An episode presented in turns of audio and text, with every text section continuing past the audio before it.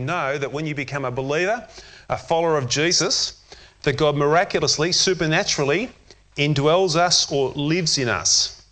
Um, just as it were, comes in as our abiding helper, our 24 7 presence, 24 7 uh, God that leads, guides, and directs us and empowers us in all that we do is the work of the Holy Spirit in us. Uh, and here's uh, where this, um, this work starts, and it's, it's, a, it's a gradual transformation as the Holy Spirit comes in. It's a gradual transforming of our lives. It's sort of a little bit by little bit or millimetre by millimetre.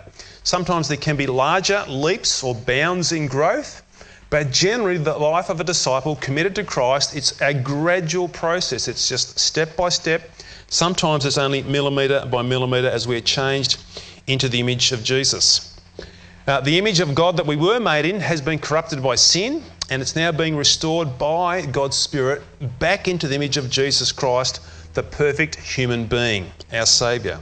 It's a journey of spiritual transformation. And everyone who calls himself a believer or a follower of Christ, a disciple, is committed to this journey. You are on this journey. And this journey will never end or won't be completed until we die or, or if Christ returns. So while we're alive here upon this earth, we are still changing bit by bit, day by day, moment by moment, all the way till our life ends or until Christ returns. And the great thing about this, this journey, is that God truly hasn't left us to our own devices. As I said in conversion, He does give us His Spirit, so we're not left to our own devices to try and stumble around in this world and work out our own way to get forward.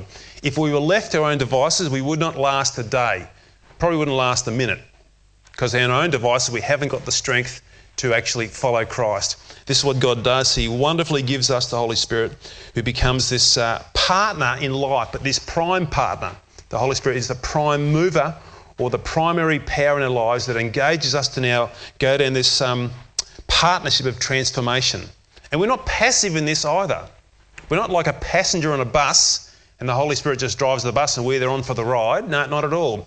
We are active, engaging with what the Holy Spirit does in our lives, interacting with us, motivating us, empowering us, giving us desires, and then partnering with the Holy Spirit in this journey of transformation in our lives. And this is what we call, if you want to call it a sort of a um, biblical term, we call it progressive sanctification. It's a crazy big word, isn't it? Really, it's just an ongoing process of being separated from sin and becoming more like Christ. If you went to a Bible college, they would call that progressive sanctification. But that's what's happening. And that's what we're doing in this series here because we're looking at how we grow as believers, how we mature as believers, how we stand strong in this world, how we actually overcome this world as believers, and at the same time, how we grow in the joy of being a follower of Jesus Christ. So that's what we do. The Spirit indwells us, and we now commit ourselves uh, to this task and we play our part in partnership. Let me show you a book.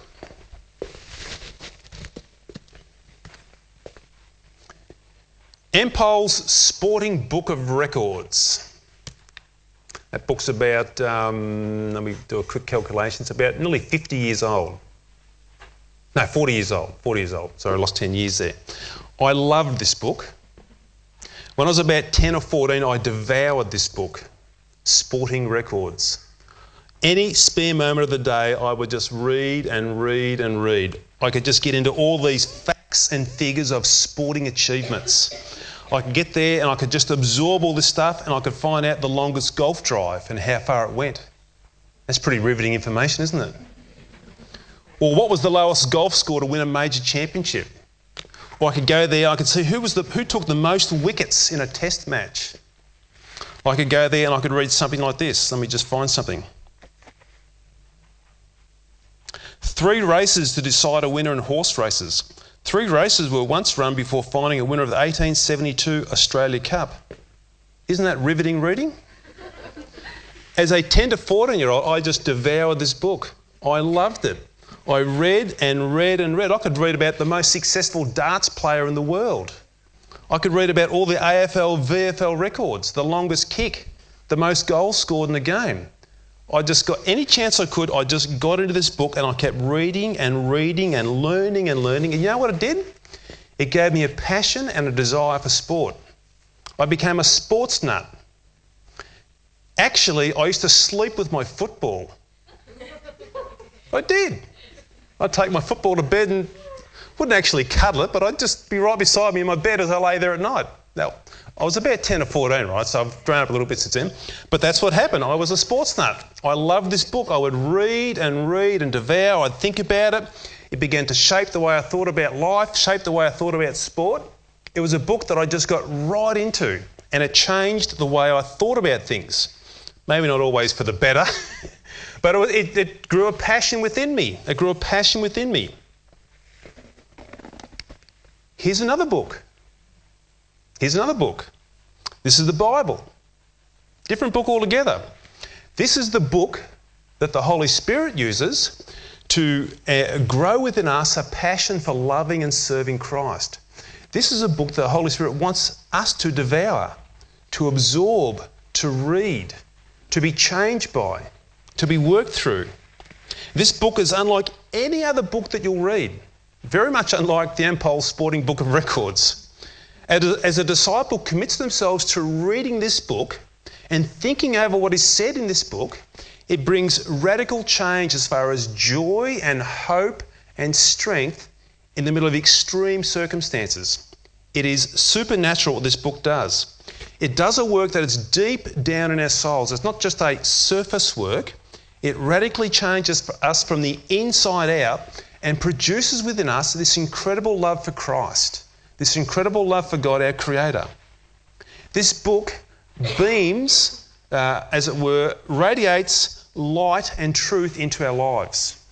When we are filled with confusion and not knowing where to go, this book speaks into our lives via God's Spirit and brings light and truth into our hearts and into our lives. It's an incredible book. It's a book that really does lead us into deep, deep joy. This is the book that leads us to everlasting delight and where it comes from. It's a book that does produce incredible delight in our lives. Let me just read here from Psalm 1, which talks about this book. Blessed, the word blessed there is happy Happy is the man who walks not in the counsel of the wicked, nor stands in the way of sinners, nor sits in the seat of scoffers. But his delight, his happiness, his joy, his delight is in the law of the Lord. In other words, in God's word. And on his law he meditates day and night. Blessed, happy, joyful, delighted is the man who meditates upon God's word, who ponders over it and thinks over it this person has joy. This book reveals to us the source of this joy and where it comes from. Now, our experience in this world is challenging when it comes to information, isn't it? It really is challenging if we think about it. It's nearly like information overload in the world that we live in. There's no end of things that are trying to find space in our heads somewhere for what we call information or bits bites of information. You could be at university. We have a few people here at university, and what are they doing? They're full of all sorts of subject knowledge. They're going to lectures, tutorials, they're doing pracs, they're doing all sorts of things, and they're trying to cram all this stuff into their heads. And some of them, even now as we pray today, are trying to actually get it all in order so they can sit for an exam over the next couple of weeks. So much stuff trying to find space in their head as far as information is concerned. And if you're not involved in the university, you've only got to go home and turn on your computer as one source of place that is trying to put information to your head.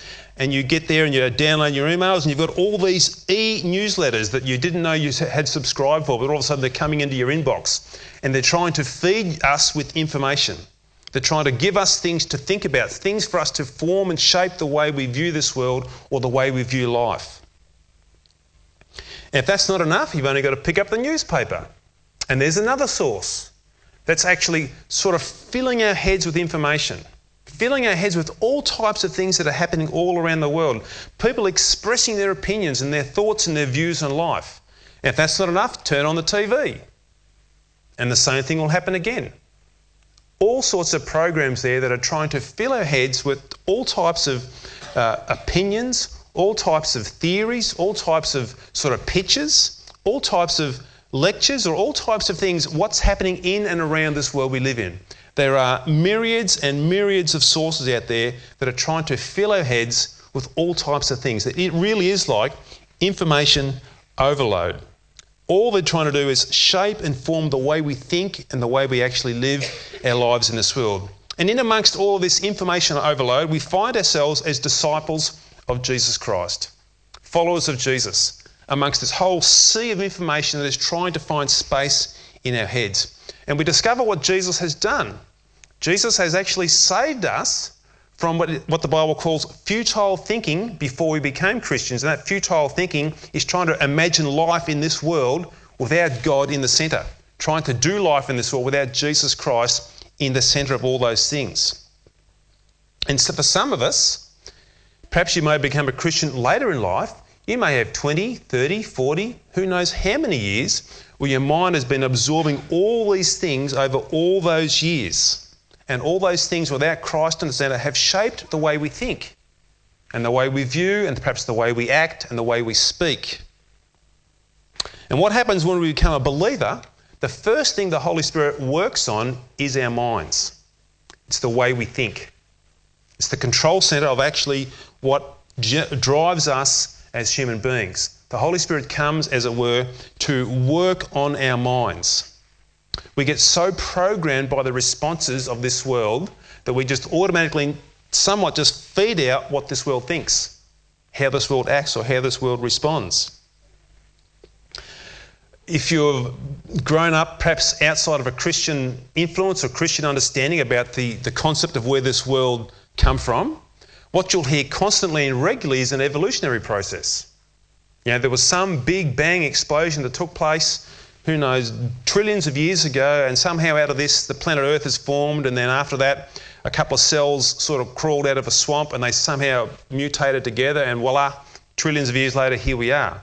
I mean, that's in a nutshell what the evolutionary process may look like. But if you're going to school and going through years and years, you'll hear that just as matter of fact.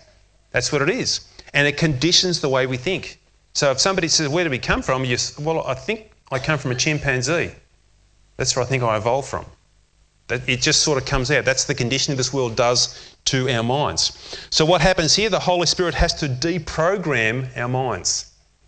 Has to deprogram, as it were, begin to then reprogram and transform us into the truth of the gospel. And here's what our passage says here in Romans today Do not be conformed to this world, but be transformed by the renewal of your mind, that by testing you may discern what is the will of God, what is good and acceptable and perfect.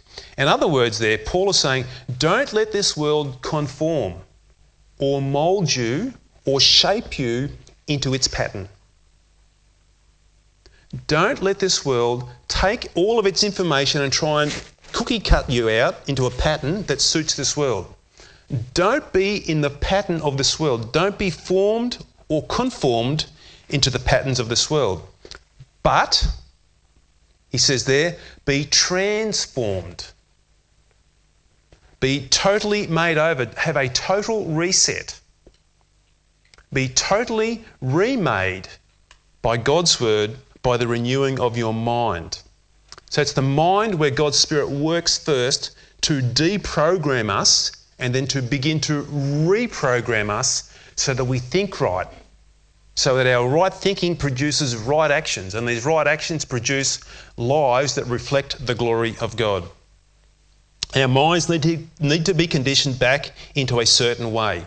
We need to recondition them to think in a new way. We need new information. Just as I absorb heaps of information out of Ampol's Sporting Book of Records, and that made me think in certain ways, I need new information now that retrains my mind, new facts that makes me think in a right way. In steps the Bible. In steps the Bible for this new information, for this new truth to reprogram my mind. So here's the truth now that I need to devour and to feed on to renew our minds, to renew my mind. I need something now to take the place of what's been filling it previously, and now something that begins to come in and fill it anew to make me think right and to help me think straight. Here's three quick elements as I think about the Bible that we'll be quickly touch on that gives us, uh, that the Bible gives us for living as committed disciples. And they are truth, comfort, and hope. Just three things. I could pick a whole host of things, but let's just let's just look at these th- uh, three. God's word is truth. We have to see that this new information that God's Spirit, the Holy Spirit, wants to pour into our hearts and our lives is truth. Is truth. John 17, 17 says this Jesus, in his prayer before he's about to be crucified, says, Sanctify them in the truth. In other words, separate them from the ways of this world and the sinfulness of this world in the truth. So do this by your truth. What's the truth? Jesus says, Your word is truth. So Jesus is praying to the Father. He said, Separate them from this world, from all the falseness of this world, bring into their minds truth. What is the truth? God, your word is truth. Proverbs 30, verse 5. Every word of God proves true. He is a shield to those who take refuge in him. Every word of God proves true. This is joy and delight for a disciple committed to following Christ. God's word is true. With everything we hear in this world promising this and promising that, how do we know it's true? How do we know what's right, what's wrong? What's our measuring stick to see if what's being told to us is actually true? What do we compare it with? What do we put it up against? A disciple committed to Jesus Christ can come with whatever's been spoken to him or said to him or trying to find space in his head and he can put it alongside and know that the Bible is true. Now, what's being said to me, is that true? How does it match up with the scriptures? How does it match up with what God says? Because I know that every word that comes out of this book is God breathed and is there to inform us about the reality of this world and of truth. When we're in doubt about what we're hearing, we can come back to God's word and say, I thought that was something wrong with that. Actually, God's word is true here. It shows me there was something wrong with what I was hearing over there. Now, some of you will be aware of this perhaps in the primary school system or even all school system at the moment is the Safe Schools program that they're trying to bring into the school system.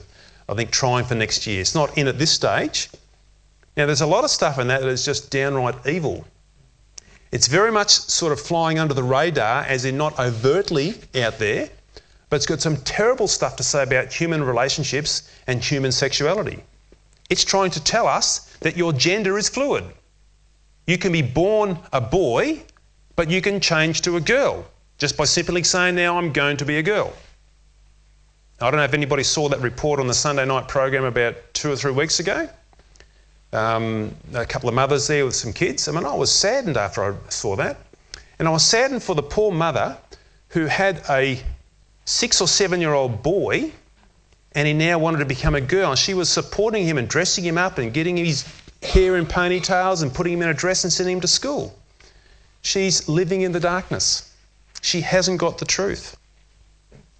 Unfortunately, she's lost. But that's what's sort of coming in or trying to come into our school system.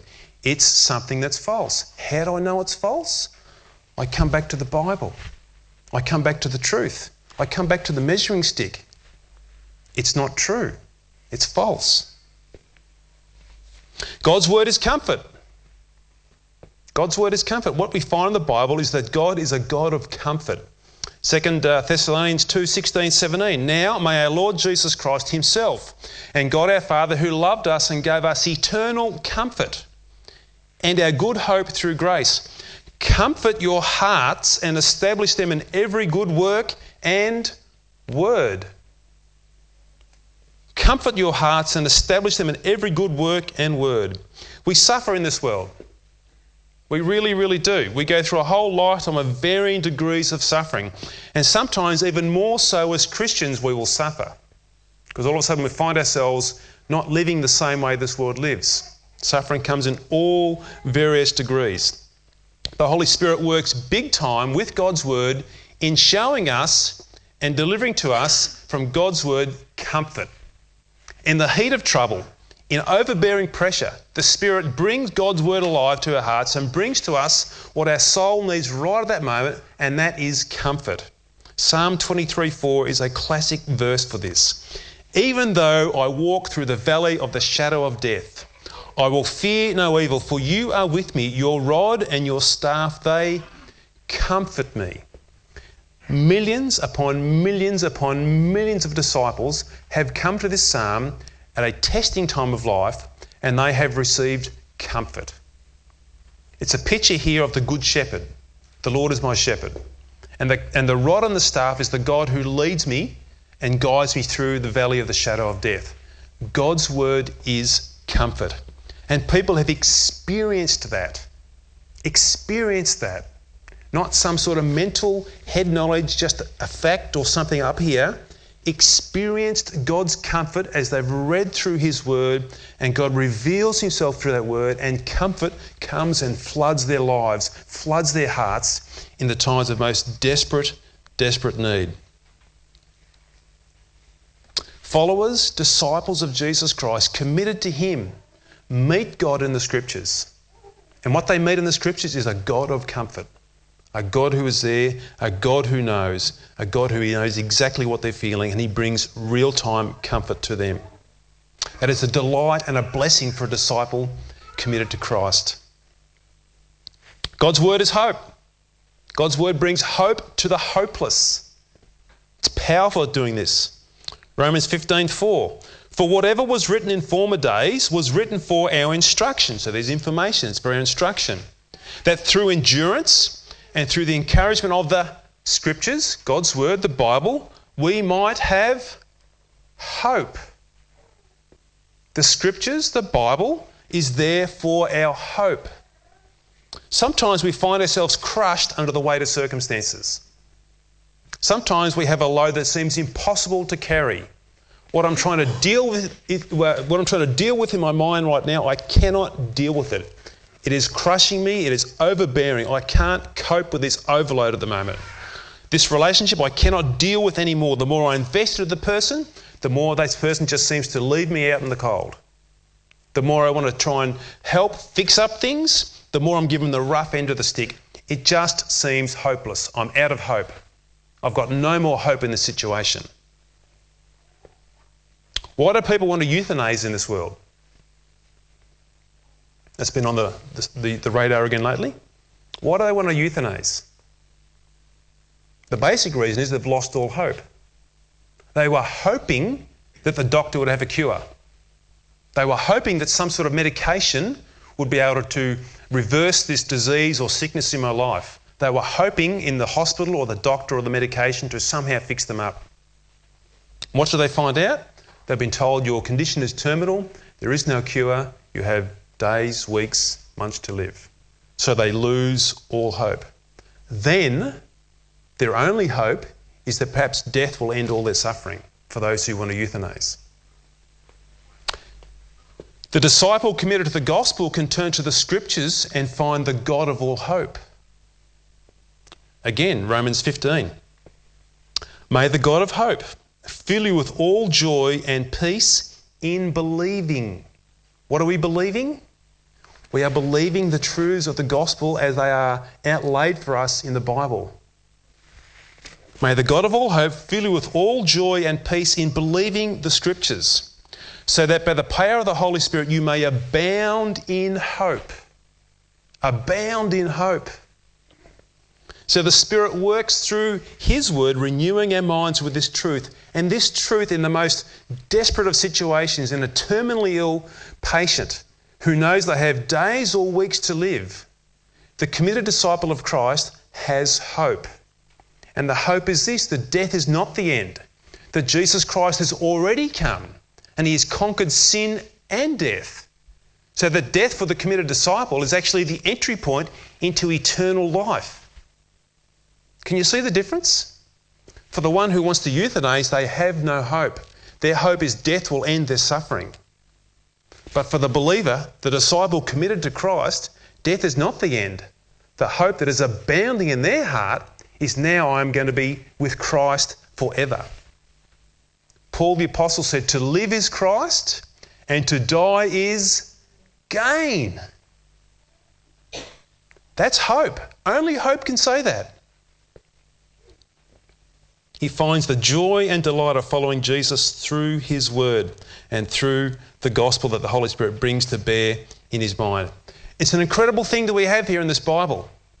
Here, our God, our Creator, in the beginning, God made that God created the heavens and the earth, leaves us a record of Himself.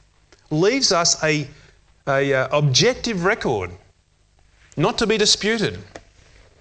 The Bible becomes this treasure trove of precious, precious promises that a gracious God wants us to know and wants us to believe firmly in with Him.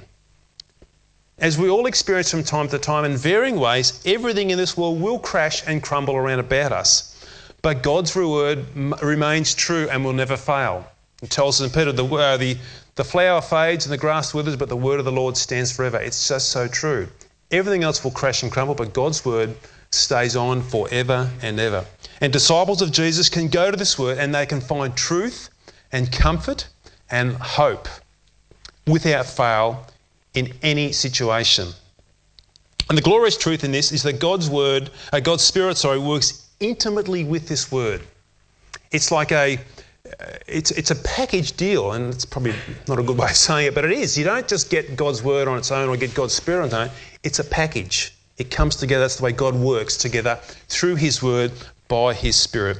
An incredible thing, as I said before, that God miraculously builds this, this faith which we can't explain, but it gives us such an anchor in life to face this world, whatever it may throw at us.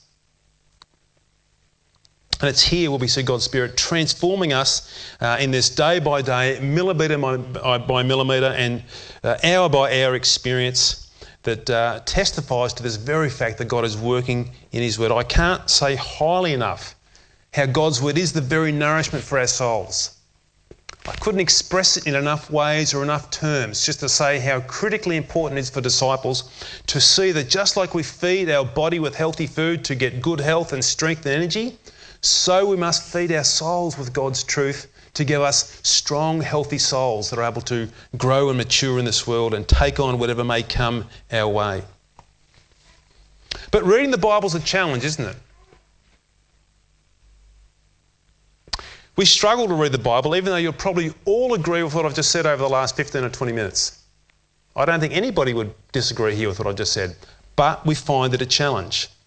We find it difficult, even though we know it's so incredibly good and so incredibly amazing. What would happen if I asked us to keep a log of how much time we spend on Facebook or Instagram or any other social media feed? in comparison to how much time we spend reading the Bible and putting that information into our minds. Could be embarrassing, couldn't it, if we actually did that? And said, just for the next week, just put a little diary there. Every time you spend five minutes, ten minutes, half an hour, an hour, two hours, whatever it might be on screen time, and they're right over there, how much time did I spend reading the Bible? Could be embarrassing. Why is it that I can find all sorts of time to do my hobbies out in the shed or in the craft room, but I can't seem to find time to regularly read the Bible? Why is it that I can find four or five hours a week to watch TV? That's probably conservative. Why is it I can find four or five hours a week to watch TV, but I can't even find 30 minutes for the week, half an hour, to read the Bible? Why is it that I can find all sorts of time for gym and fitness and other sort of recreational activities, whether it be walking around the lake or whatever you do, and they're all good things to do, but why can I find lots of time for that, but I can't find time to read the Bible each day? We know it's good for us. We know it's right, but we struggle, don't we? We struggle. Let me put up perhaps a few suggestions here, and, and maybe God's Spirit will work on your own heart as you think about some of these things. Perhaps some of us just haven't seen the importance or that our soul's eternal good is wrapped up in the truths of the Bible. Maybe we just haven't seen the Bible for what God has said it is, His very word, and just how important it is. Maybe we've demeaned the Bible or just let it drop right down the priority list and just haven't really seen just how critical it is for our hearts and our lives. You know, I guess I'd pray today that God's, God would reveal to you, us afresh just how important and just how truthful this word is and just how critical it is for our lives. Here's another one. And I say this lovingly and carefully. Maybe some of us are just lazy. Maybe we barely try to apply ourselves to the Bible. We just don't raise the effort to do it.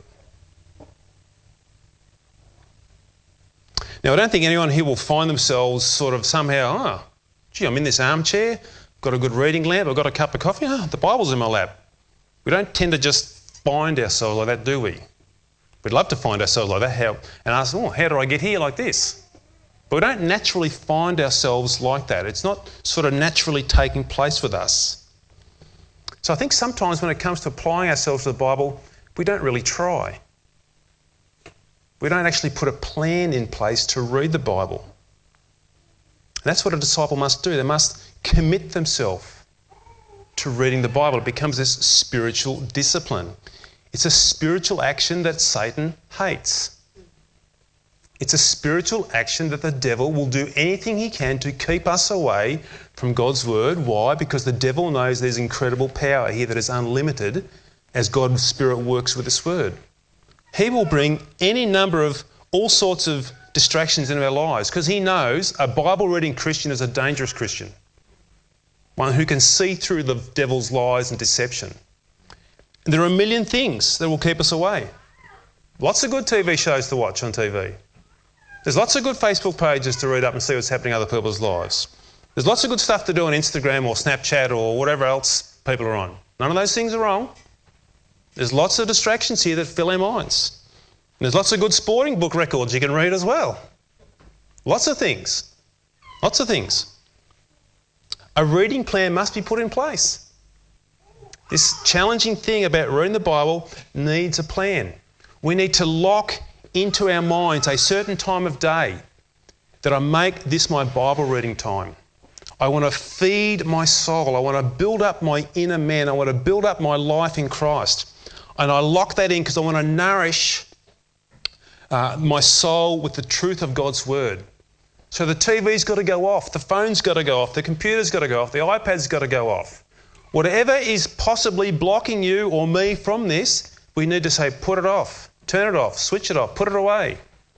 Find a quiet room, find a quiet place, and then open up God's Word and allow His Spirit to work through that and see the amazing things that God will do as His Spirit works with that Word in our heart and our lives. Todd, you don't know my reading skills.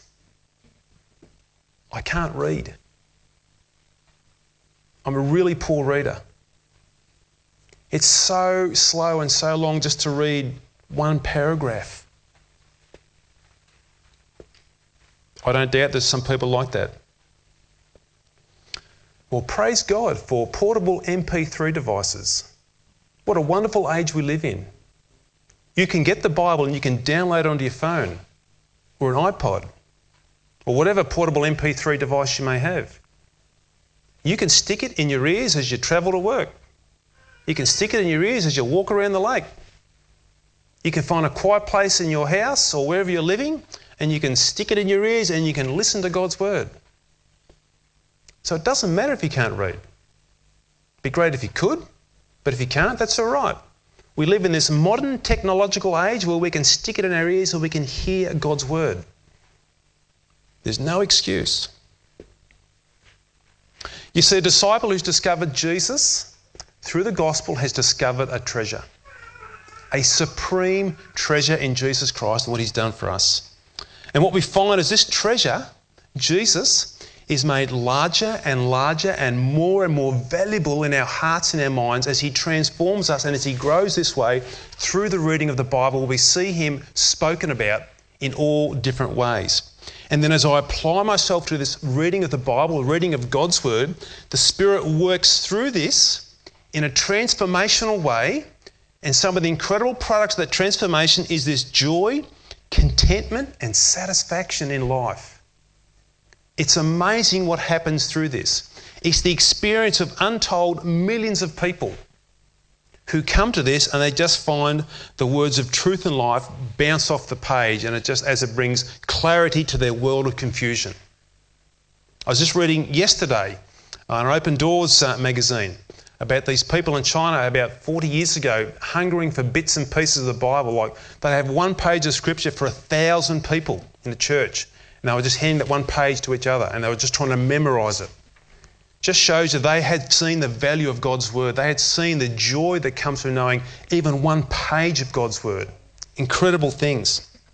A life of a disciple is absolutely committed to God's word because he knows and he sees the value of Christ and he realizes and experiences the joy there is in growing in this knowledge of him. 10 minutes a day. If you set aside 10 minutes a day, I think you'd nearly get through the Bible in a year. 10 minutes is not much. It really isn't much. If it's determined, if it's committed to, if it's planned, 10 minutes a day will get you through the Bible. Sure, there'll be parts where you don't fully understand. I'm not sure what's happening there. We come and we talk about this here at Exchange. That's why we open the Bible up, is to explain it, to help us grow in our knowledge of Christ. And there'll be lots of people here that would be happy to get alongside you and say, I don't fully understand that bit. Can you help me understand it a bit more? People would love to do that here. You'll have no regrets. You'll have no regrets whatsoever if you committed 10 minutes a day to reading God's Word and getting through the Bible in a year, and then do it all again the next year, and do it all again the next year, and do it all again the next year. I've been reading the Bible for 40 plus years, and I think I've probably read through it now probably 70 times. And I try and get through the Bible uh, once a year and the New Testament twice, just in my own personal reading. And I can tell you, even now, even last two nights ago, I was reading something in the book of Ezra, and I thought, I've never seen that before. I've never seen that before. And I probably read through Ezra at least 70 times. I've never seen that before. It's just the way God works in His Word. He just keeps unveiling new stuff. And you can talk to people, Christians who are far older than me, because I'm only young, far older than me, and they're in their 80s, some in their 90s, and they're saying, I've never seen that before. God, you are amazing. And just brings fresh joy, fresh delight, fresh strength, fresh truth into their hearts. Incredible things. Let me finish with this from John's Gospel. Uh, these are the words of uh, Peter and John. Uh, Jesus has just given some strong teaching and um, sort of ruffled a few feathers, and many people have turned away. And uh, here's what he says in verse 66 after this, many of his, of his disciples turned back and no longer walked with him, so they left Jesus. So Jesus said to the twelve, his twelve close disciples, Do you want to go away as well? And Simon Peter, Peter answered him, Lord, to whom shall we go? You have the words of eternal life. And we have believed and you have come to know that you are the Holy One of God. Peter says, Jesus, you have the words, you have the truth of eternal life. And we have come to believe that you are the Holy One of God. May that be our conviction today. May that be a fresh, renewed conviction in our hearts that would translate into disciplined, spiritually committed reading of God's Word so that Jesus would truly grow larger and larger in our hearts. And why? Because we want to grow stronger and stronger as disciples. And why do we want to do that? Because we want to go out also and share this joy with the people of Greater Shepparton.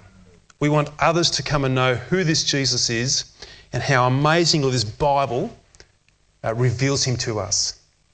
Let's pray.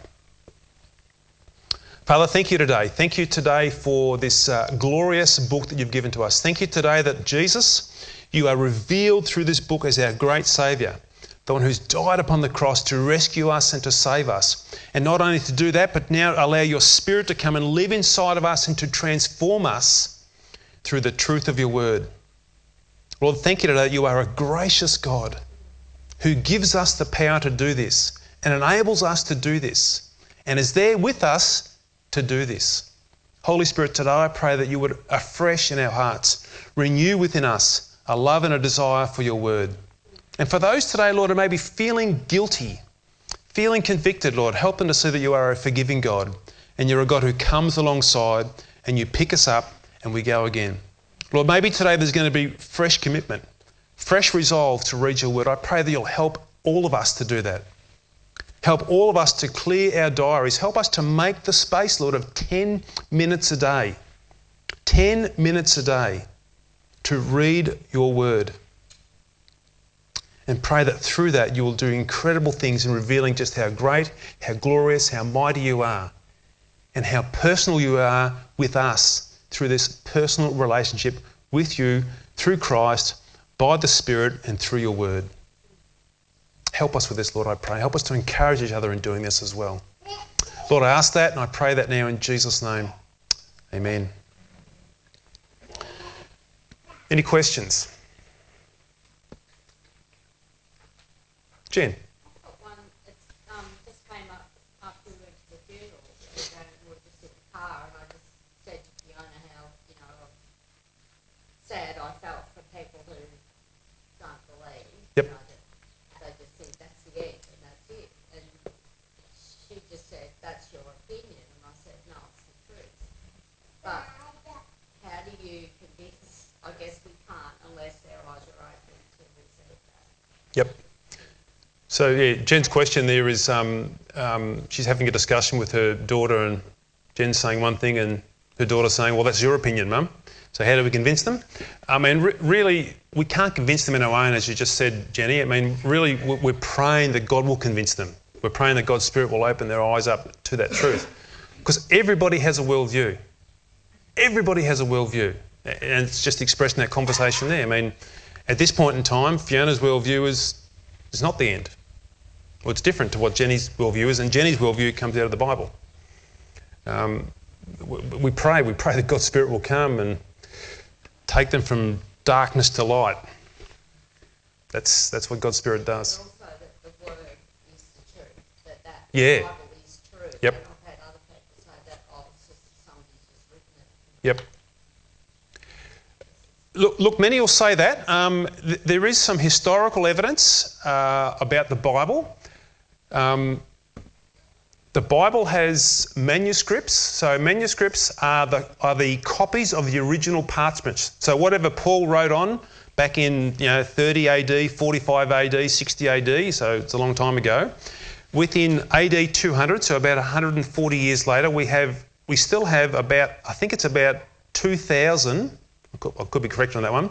2,000 manuscripts, so exact copies of the original parchments that Paul wrote on. Now, there's no other book in the world of all the historical books of philosophers, of Plato and Pluto and all the other planets out there, of Greek philosophers. Uh, they, they have copies as well, but their, their, near, their nearest copy is like, I think it's six or seven hundred years later. And they have maybe three or four copies of those, of those manuscripts. The Bible has thousands of copies that are within about 150 years of when the Bible was originally written.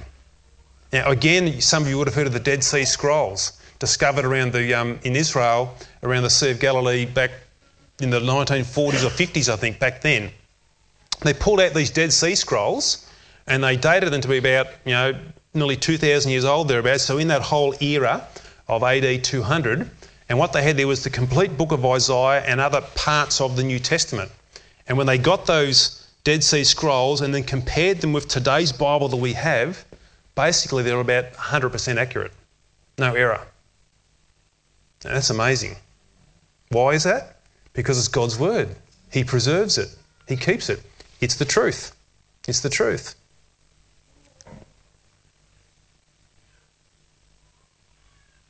What would you say to so people, another sort of skepticism about the Bible is that we as Christians can't even really agree on it. So that we have so many different translations and different denominations believe different things and that kind of thing. What would you say to solve that kind of criticism?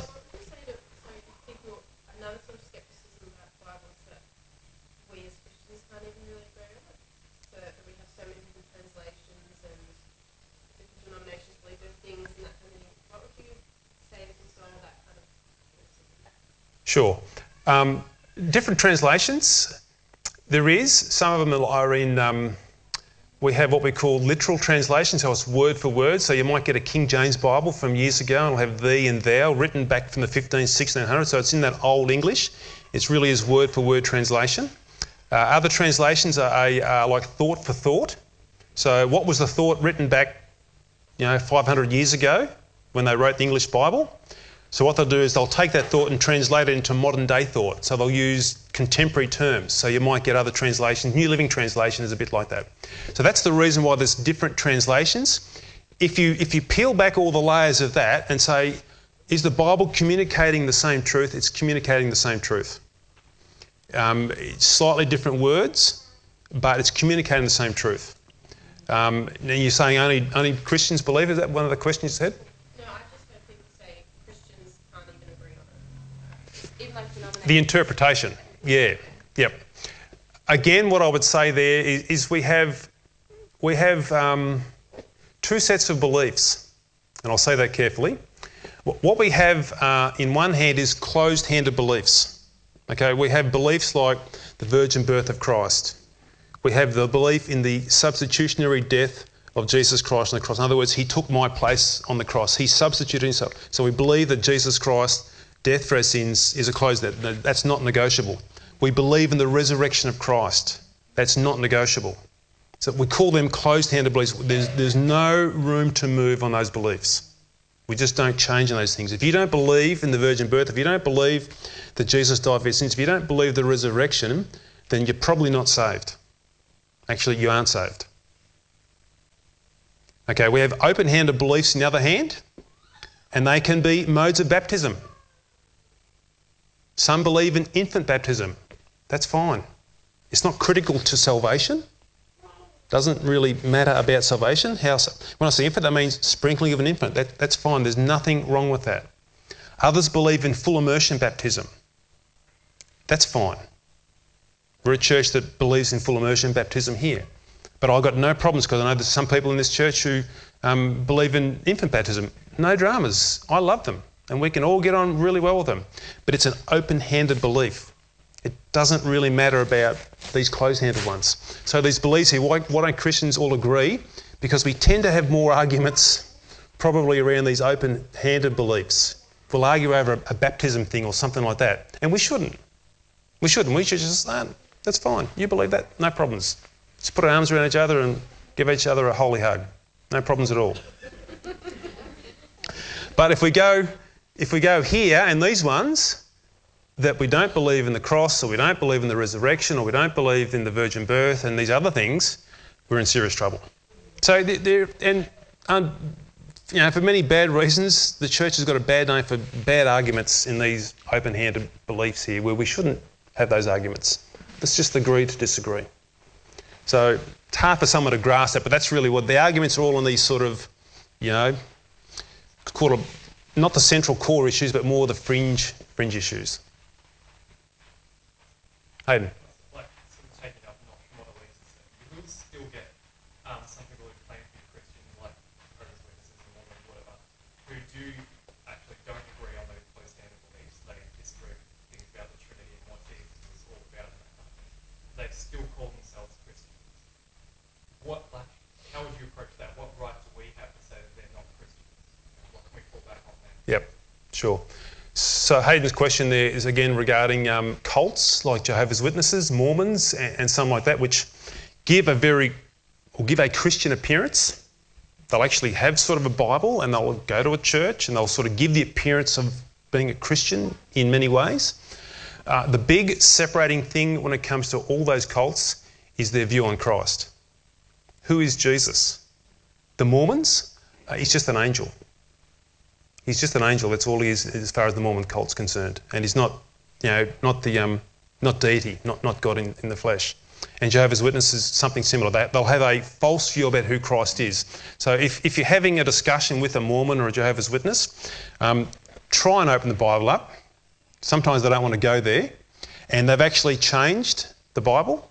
Um, Jehovah's Witnesses have changed um, uh, a passage, I think at the end of Mark, where Jesus is talking to the thief on the cross. And uh, he tells this thief, because the thief's asked for forgiveness, and he tells this thief, I, t- I tell you, today you will be with me in paradise.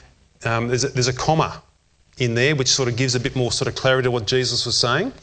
In the Jehovah's Witness Bible, they've actually shifted the comma, which changes the whole meaning of this word. Because their idea of a Jehovah's Witness, you do a lot of works before you get to heaven. You got to do a lot of good things before you get to heaven. And Jesus has told this thief on the cross, hey, today, today, today you'll be with me in paradise. The Jehovah's Witness says, I'm telling you today that you will be with me in paradise. So not today, but I'm telling you today. There's a, there's a change there when you read it. And it's, a, it's the same thing. They have these little variations, but they make major, massive differences to the Bible. So it's, it's, the, it's the person of Christ is what really separates these cults away from what the Bible would say about Jesus. Hard to get into a conversation with them because they don't really want to go there generally about that. Or they are totally blinded by what they've been indoctrinated with um, from their teachings. Nev. I'm just thinking what you were saying, preaching on today. We had a young girl um, talking the other day about this thing's good, that thing's good, and the illustration you took from the treasure. The illustration of the pearl, the man seeking pearls. There are lots of beautiful pearls out there, but when we find Christ, the pearl of all value, well, all those other pearls will find their proper place. Hmm. And so the Word of God helps us in dealing with Jehovah's Witnesses, helps us to deal with every error if we just love the Word of God. It's the Spirit that will open it up to us to help us in all Yep. those circumstances to apply that Word of truth to uh, each situation. Yep. Um, it is the, it is the pearl of all pearls. Yep. The Word became flesh. Jesus became flesh. He dwelt among. The Word is the pearl of great price. Everything else may be of value, but not of supreme value. Yeah, So let's give him supreme value. Yep. And that'll you're right. Then everything else finds its proper place after that.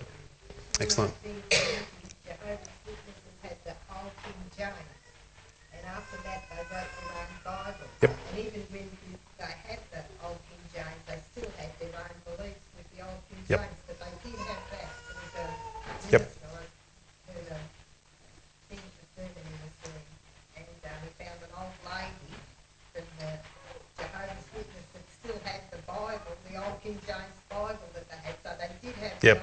they did have the word, but they decided to change it. Yeah, yeah, that's right, Helen. They did. Very much an appearance like a Christian organisation, but uh, they're a cult.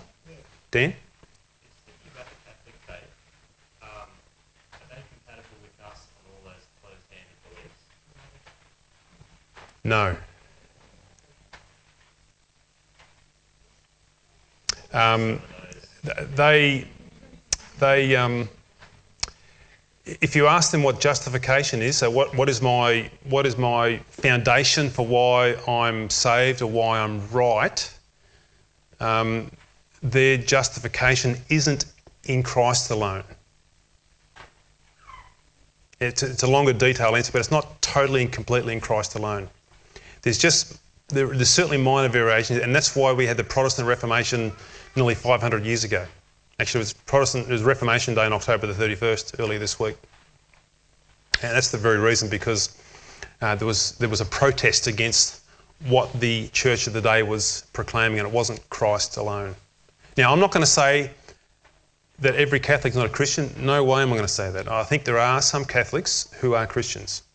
But if you, if you really took the, the detailed teaching of the, of the Roman Catholic Church and put up alongside the Bible, you would find a lot of um, difficulty. Nev. Just on that point, we mentioned baptism before. When the Roman Catholic Church believes you receive the Holy Spirit at baptism, that's changing the whole basis.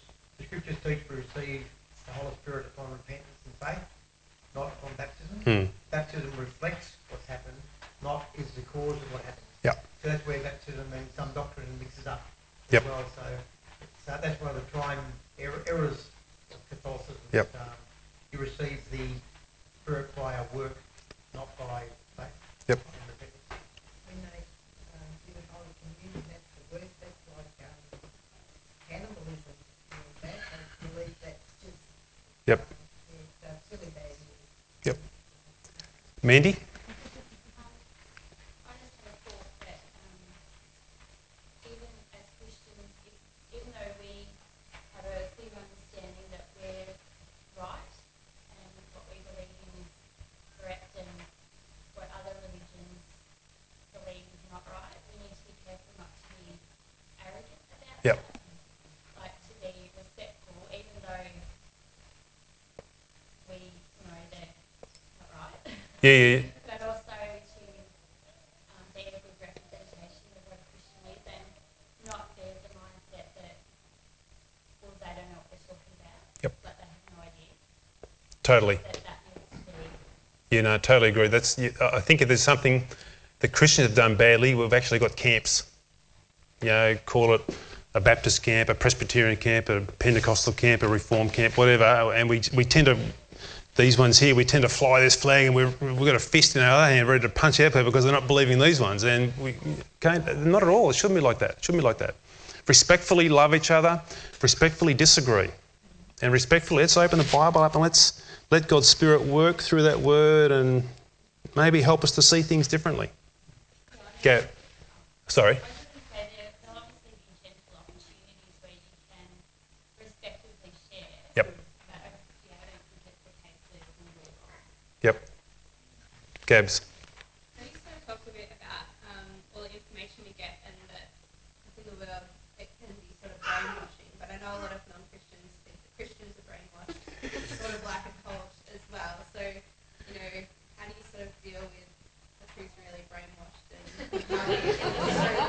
Thing? Um, look, you can't do much about their perceptions. Look, that may come from a situation, particularly if you're the only believer in a family. They're all looking on and thinking, why are you living like that? We're all enjoying life out there and you're going to church every Sunday. Actually, you're taking money out of your wallet and you're putting it in the plate. What do you live like that for? And, and they can think that you're sort of brainwashed and you're not enjoying life, but they haven't got the same experience that you've got. Because when you read the Bible, you get joy out of it. You get truth out of it. You get hope out of it. You get contentment out of it. You get life out of it. So you can't really convince them other than showing them that my life is content. And sometimes the best way to show that contentment or that strength is through really hard times. Is through really difficult times. Like if someone's been given a diagnosis of cancer, or someone's lost their job, or something extreme that sort of comes along. It- It's then when somebody can begin to see, whoa, whatever you've got, it's keeping you up. It's holding you on. You know, it's sometimes it's that that might maybe get the message home to them that I'm not brainwashed. It's it's a reality. So you can't do much about their perceptions. Um, and it's you know, it wouldn't surprise me if there were perceptions like that. That people think, oh, you, you're brainwashed. What are you doing that for every week? I mean, you go out and enjoy your life. You know, that's what they're probably thinking. But you say, I'm actually enjoying my life. Really, really good, actually. Um, Karen. I was just going to comment on what Mandy said. Um, just in response to what you said, the point that you made was really good. The, um, just to say to people if, if they have a different doctrine or a different faith or a different argument, um, would you like me to show you what Jesus says about himself through the scriptures? Or, so that it's not an argument about my opinion versus your opinion. Yeah. Um, I know that we used to get JWs at our door a lot at the farm, and um, I said to them, if you really want to know what the Bible says about who Jesus is, I'll sit down with you and we'll go through the scriptures together. Yep. And so I said, if you're interested, you can come back anytime. I'll make the time. Yep. And I did, and they came back and they didn't want to know what the Bible said. Yeah. So in the end, it was well, we might as well throw the Bible out because you've got your little book of commentary that you actually have instead of or Yep. superiority to. Yep. So you can still respectfully show them the truth if they're genuinely. Yep. Because some people are sincerely wrong. Hmm. They really think they believe the truth and they want the truth. Um, and so knowing that they genuinely, if they do, they will be willing to listen to what God says. Yep. in His Word.